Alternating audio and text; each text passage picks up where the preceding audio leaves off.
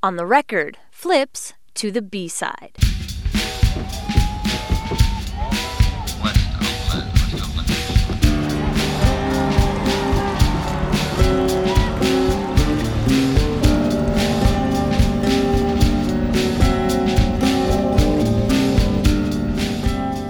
It was a time when Chuck E. Cheese was the place to have a birthday party, and there was nothing greater than a bedtime story with mom or dad.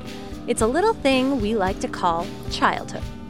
I'm Nia Lobel, and this month on B Side, When We Were Small, an archive edition where we remember the things we did, what we thought about, and what it all meant to us back in the day, as on the record flips to the B side.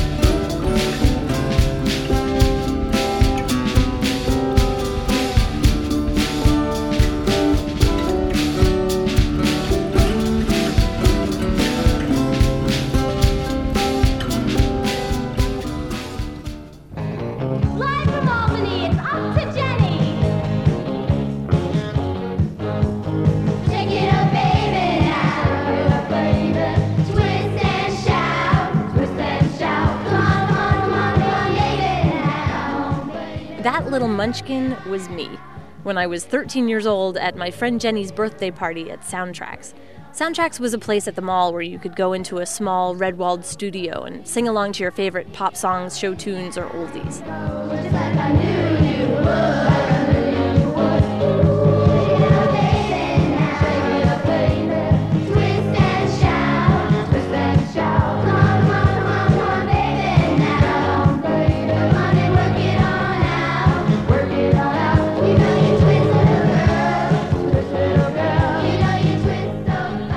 I loved it.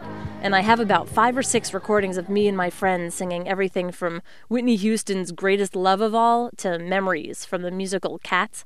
I'm not going to torture you with those recordings, but on this archive edition of B Side, we will take you back to a simpler time when we were small. First, our senior producer Tamara Keith lived her first eight years in a way that most diva wannabes like me could only dream of. She was a child star, Hollywood style. I think of this chapter of my life as a bit of an oddity. I don't even feel like I'm talking about myself right now. It's like that child star is a totally different person. My knowledge of this time comes through faint memories, my parents' endless stories, and a couple of dusty videotapes, like this one labeled Tamra Coast Soap. You can pick up any soap, but can any soap pick you up?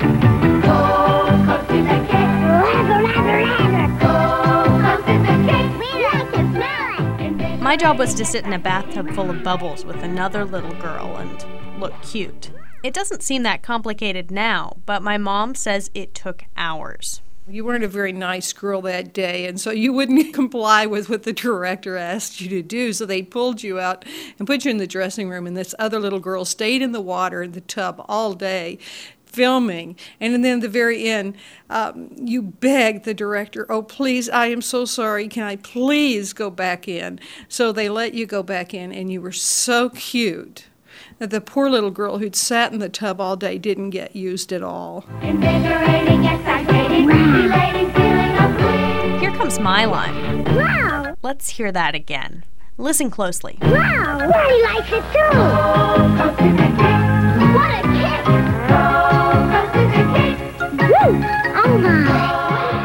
That first little wow you hear was me. The rest of the commercial was other kids. My bad behavior on the set of the Coast Soap commercial apparently wasn't that unusual. My dad says I was never the easiest kid to work with.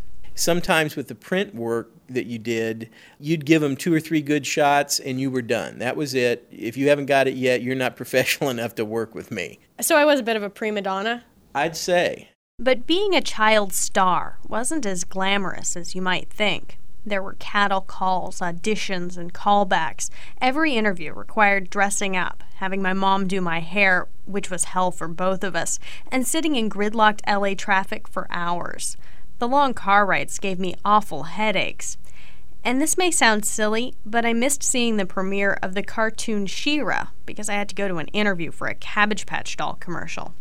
It's a big deal when you're six. According to my parents, the idea behind my early career was that I would pay my way through college by acting my way through elementary school. But most of the money I made went to pay for headshots, cute little dresses, and tiny dentures to fix my gappy smile every time I lost a tooth. In the end, the acting money only paid for one semester of college at a public university. The truth is, my career was never really about me. Your mom and I both had degrees in theater, and neither one of us could get a job as an actor to save our souls. And so, uh, since we had somebody that could actually get the work, it was kind of fun to see that. And and your mom and I both enjoyed uh, going on the set with you and uh, working with different people and so forth. I think if the truth be known, we were living through you. And in a way, I think that's okay. I'm not one of those child actors who've grown up to resent their parents.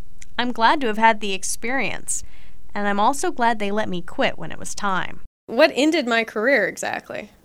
We decided that your career was more important to us than it was to you. And your agent said she really doesn't want to do this anymore. But we didn't believe her, so we got you another agent. And after you worked for that agent for a while, we finally realized that the first agent was probably right, that you really didn't want to do it anymore.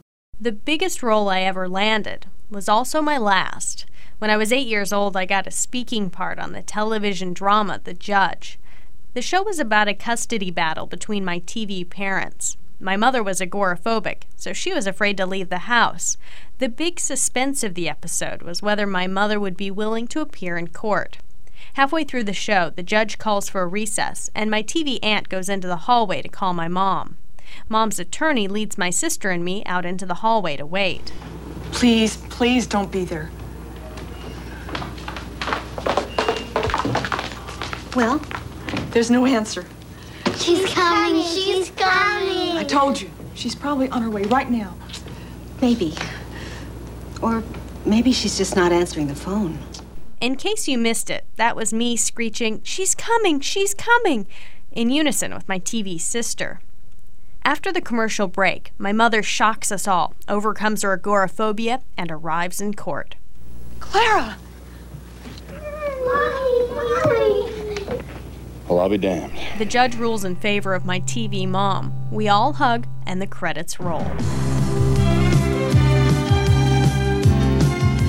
And with that, I said goodbye to television stardom. Shortly after I filmed The Judge, my family picked up and left LA. I started fourth grade and started a new life. I never looked back. Then, seven years later, in my high school chemistry class, a student I didn't know very well came up and asked me if I had ever been an actress.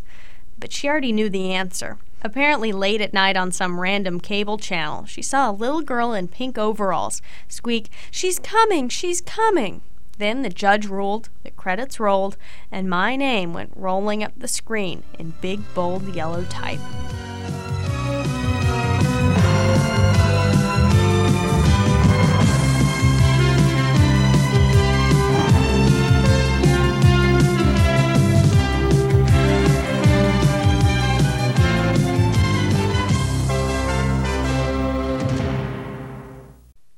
Memory is a tricky thing.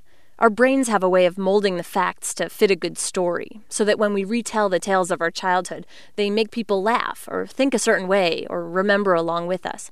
Sometimes we leave hints for ourselves to make sure we get the details straight photographs or little mementos that bring back a scene from the past.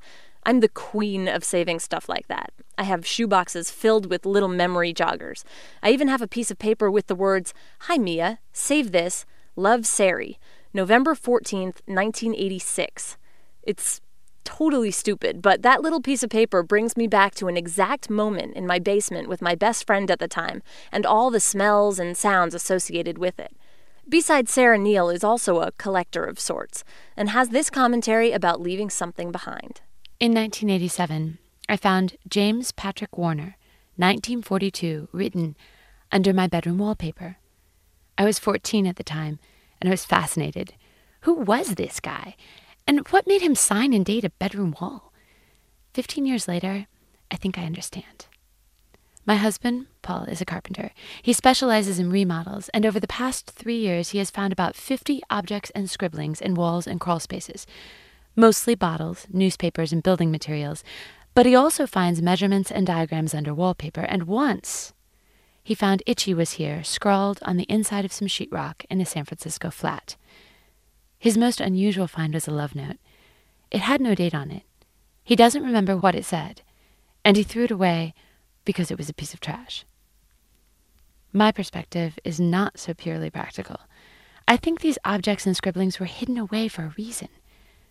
For me, odd and random objects have an intrinsic use.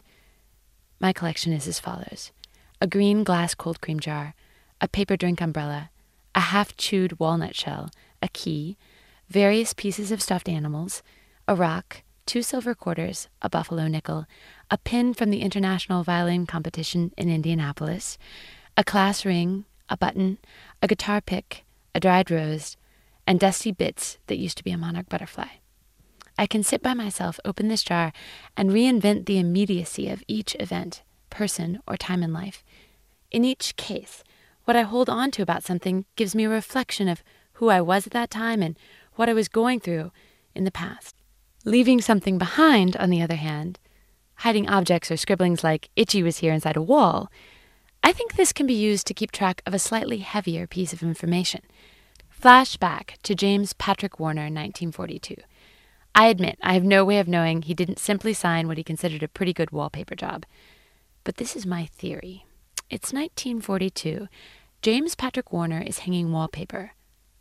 Pausing to consider that the wall he is working on may outlive him. He glimpses the magnitude of the history that has come before and imagines the length of the history that will succeed his death. Looking backward and forward in time, he sees no evidence of his existence and decides to write something for himself on the wall. A little something in the course of his day to prove to himself that he was really there, a little bookmark. I signed my name below his and covered it back up. You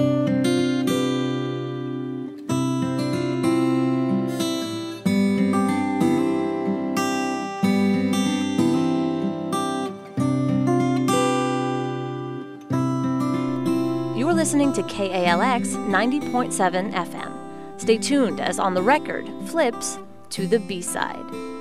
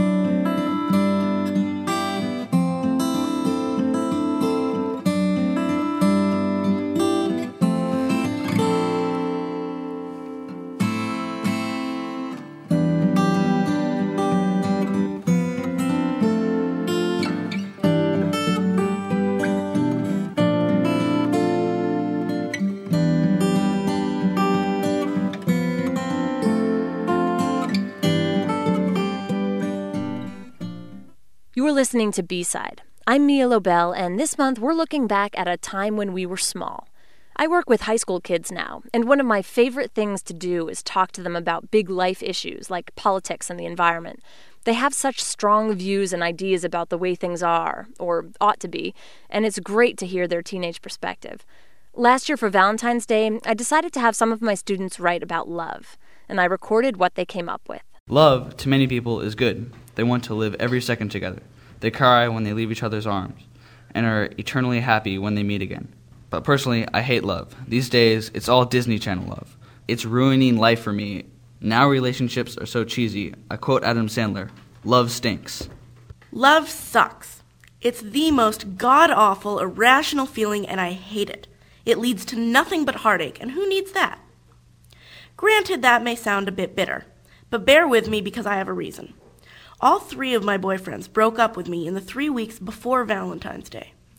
I don't know if their brains undergo some chemical malfunction rendering them incapable of maintaining human emotional attachments, or if I just have the worst love karma in the known universe, but somehow everything cosmic conspires to end my relationships on, or near, the most romantic day of the year. Perfect. Love is a disease that only causes problems. I despise love and everything associated with it. Valentine's Day makes me sick. I don't get a day off of school for it, so therefore I don't get any benefits from it. Love is like the happiest and best thing because when you're in love, you're happy about everything. When you hug the person you love, nothing else matters. When you're with the person you love, it's like you don't need anything or anyone else. And when you're not with the person you love, all you can think about is them and being with them. The person you're in love with seems to complete you. You don't worry about anything except being with them and loving them. That's it. Special thanks to the Mabeck High School Intermediate Composition Class of 2002. nature that is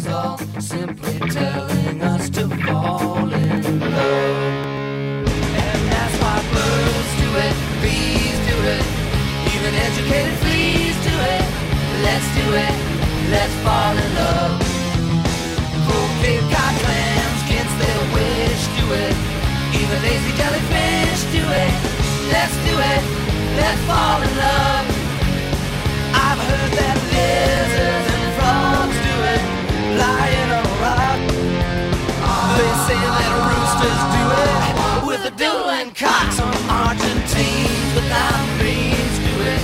Irish Boston beans do it. Let's do it. Let's fall in love. Earlier in the show, I played my early teen karaoke attempt at a music career. You can tell that we weren't really headed for the big time. Well, B-Sides Dave Gilson was also not headed for stardom with his high school rock band. He has the story.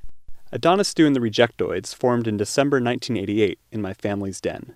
We only performed together twice, but every song we ever played was recorded on tape. Adonis Stew. And the Rejectoids. Act, Act one, scene one, take four.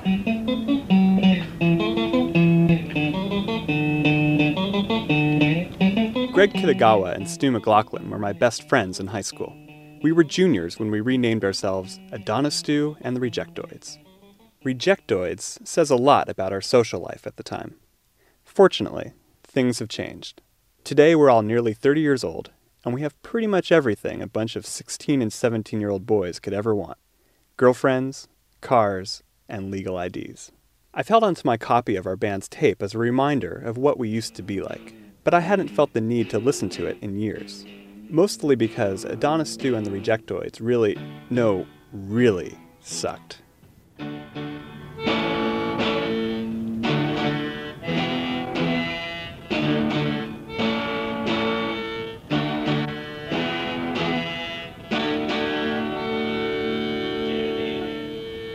That was Stu on guitar, Greg on piano, and me on accordion. Yes, the accordion. What the heck were we thinking? I contacted my former bandmates to find out.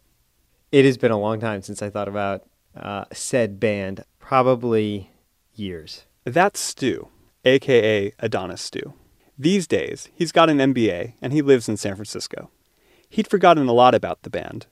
I, I bet in my memory it sounds better than it, it does. When I replayed the tape for him, it all started coming back. The song he remembered most was our one original composition, a heavy metal number called Hellbent and Hot for Leather. The lyrics are just a little too raunchy to play on this family program. Who wrote Hellbent and Hot for Leather? I think you wrote the music, and maybe Greg and I wrote the lyrics. okay. Good, good, good. Listening to the tape with Stu was simultaneously fun and excruciating. It's one thing to remember you were a bad musician, it's another to be painfully reminded of it.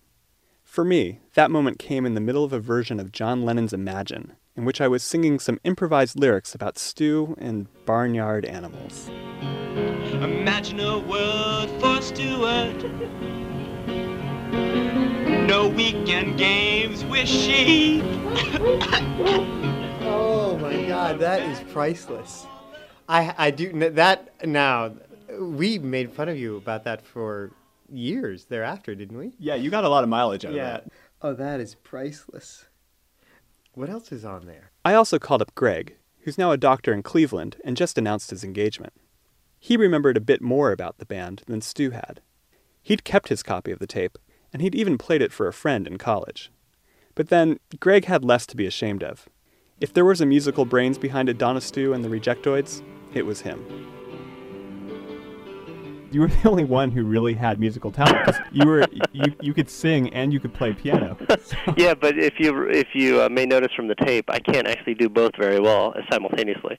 I was just trying to make sure that I was plinking out the right notes, though no one else in the band seemed to really care about hitting the right notes. Greg's favorite cut on the tape is our dirge like version of the Rolling Stones' You Can't Always Get What You Want, featuring my 12 year old brother on clarinet.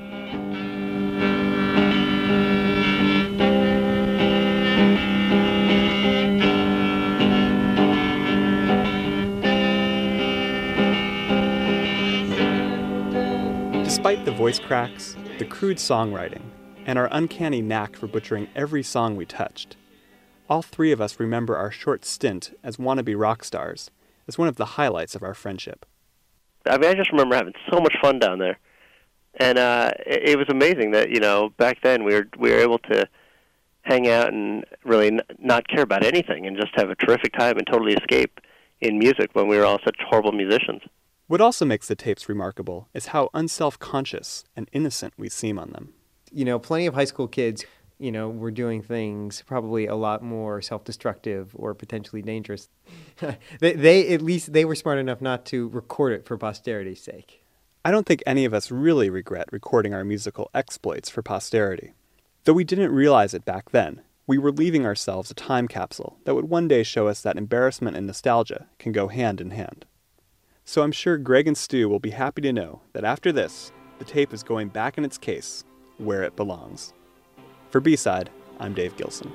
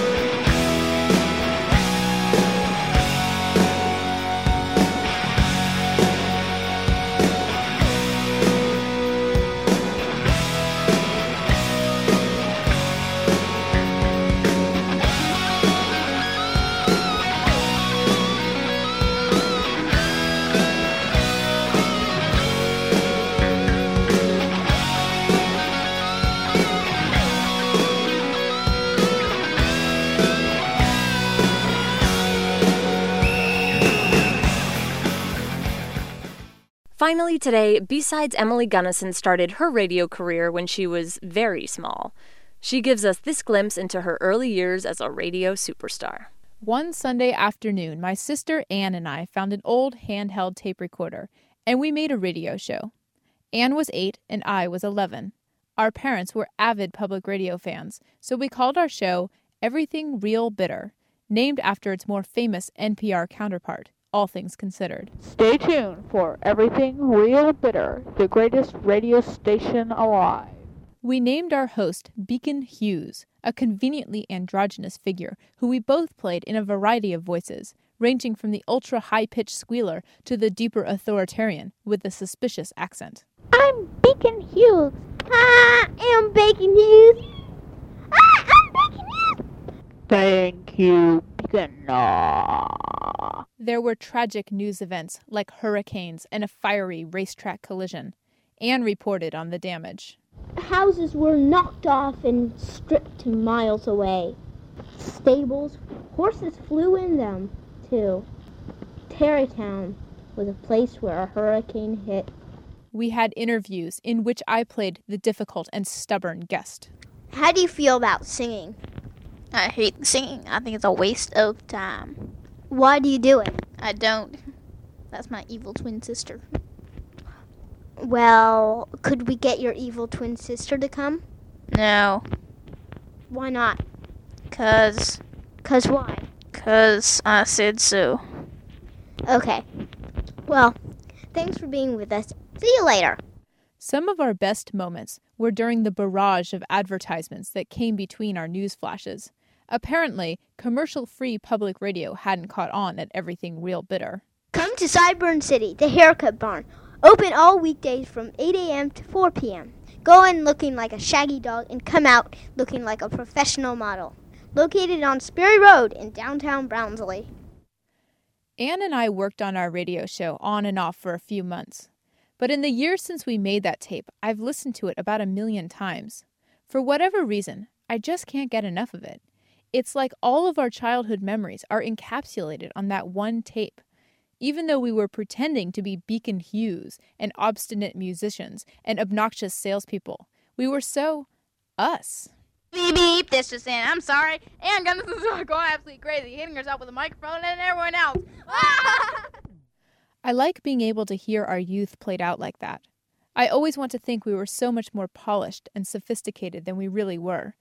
And our show is such a reality check. You can't argue with tape.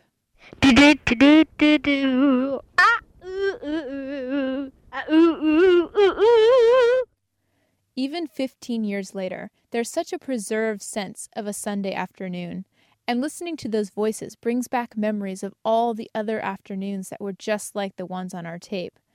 There was this doomed sense of knowing we had so much homework, but we still wanted to play with this tape recorder instead.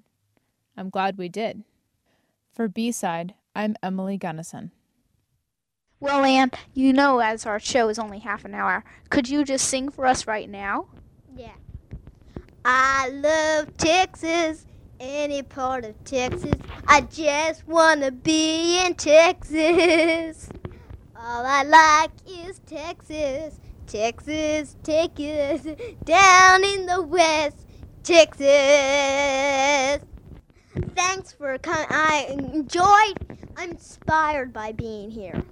Thank you. Goodbye.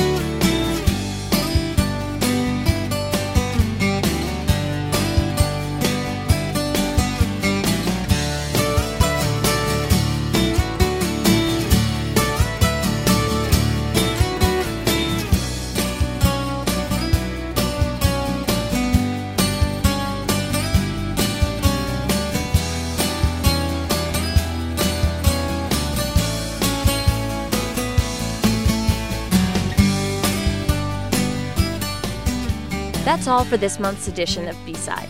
Our crew this month is Dave Gilson, Lissa Mudd, and Claudine Zapp. Tamara Keith is our senior producer. Our theme music was composed by Dave Kaufman. If you want to learn more about B-Side, check out our website at bside-radio.org. That's the letter B and the word side-radio.org. B-Side will return on February 19th with a show about what's in a name. In the meantime, On the Record returns February 5th. I'm Mia Lobel. Thanks for listening.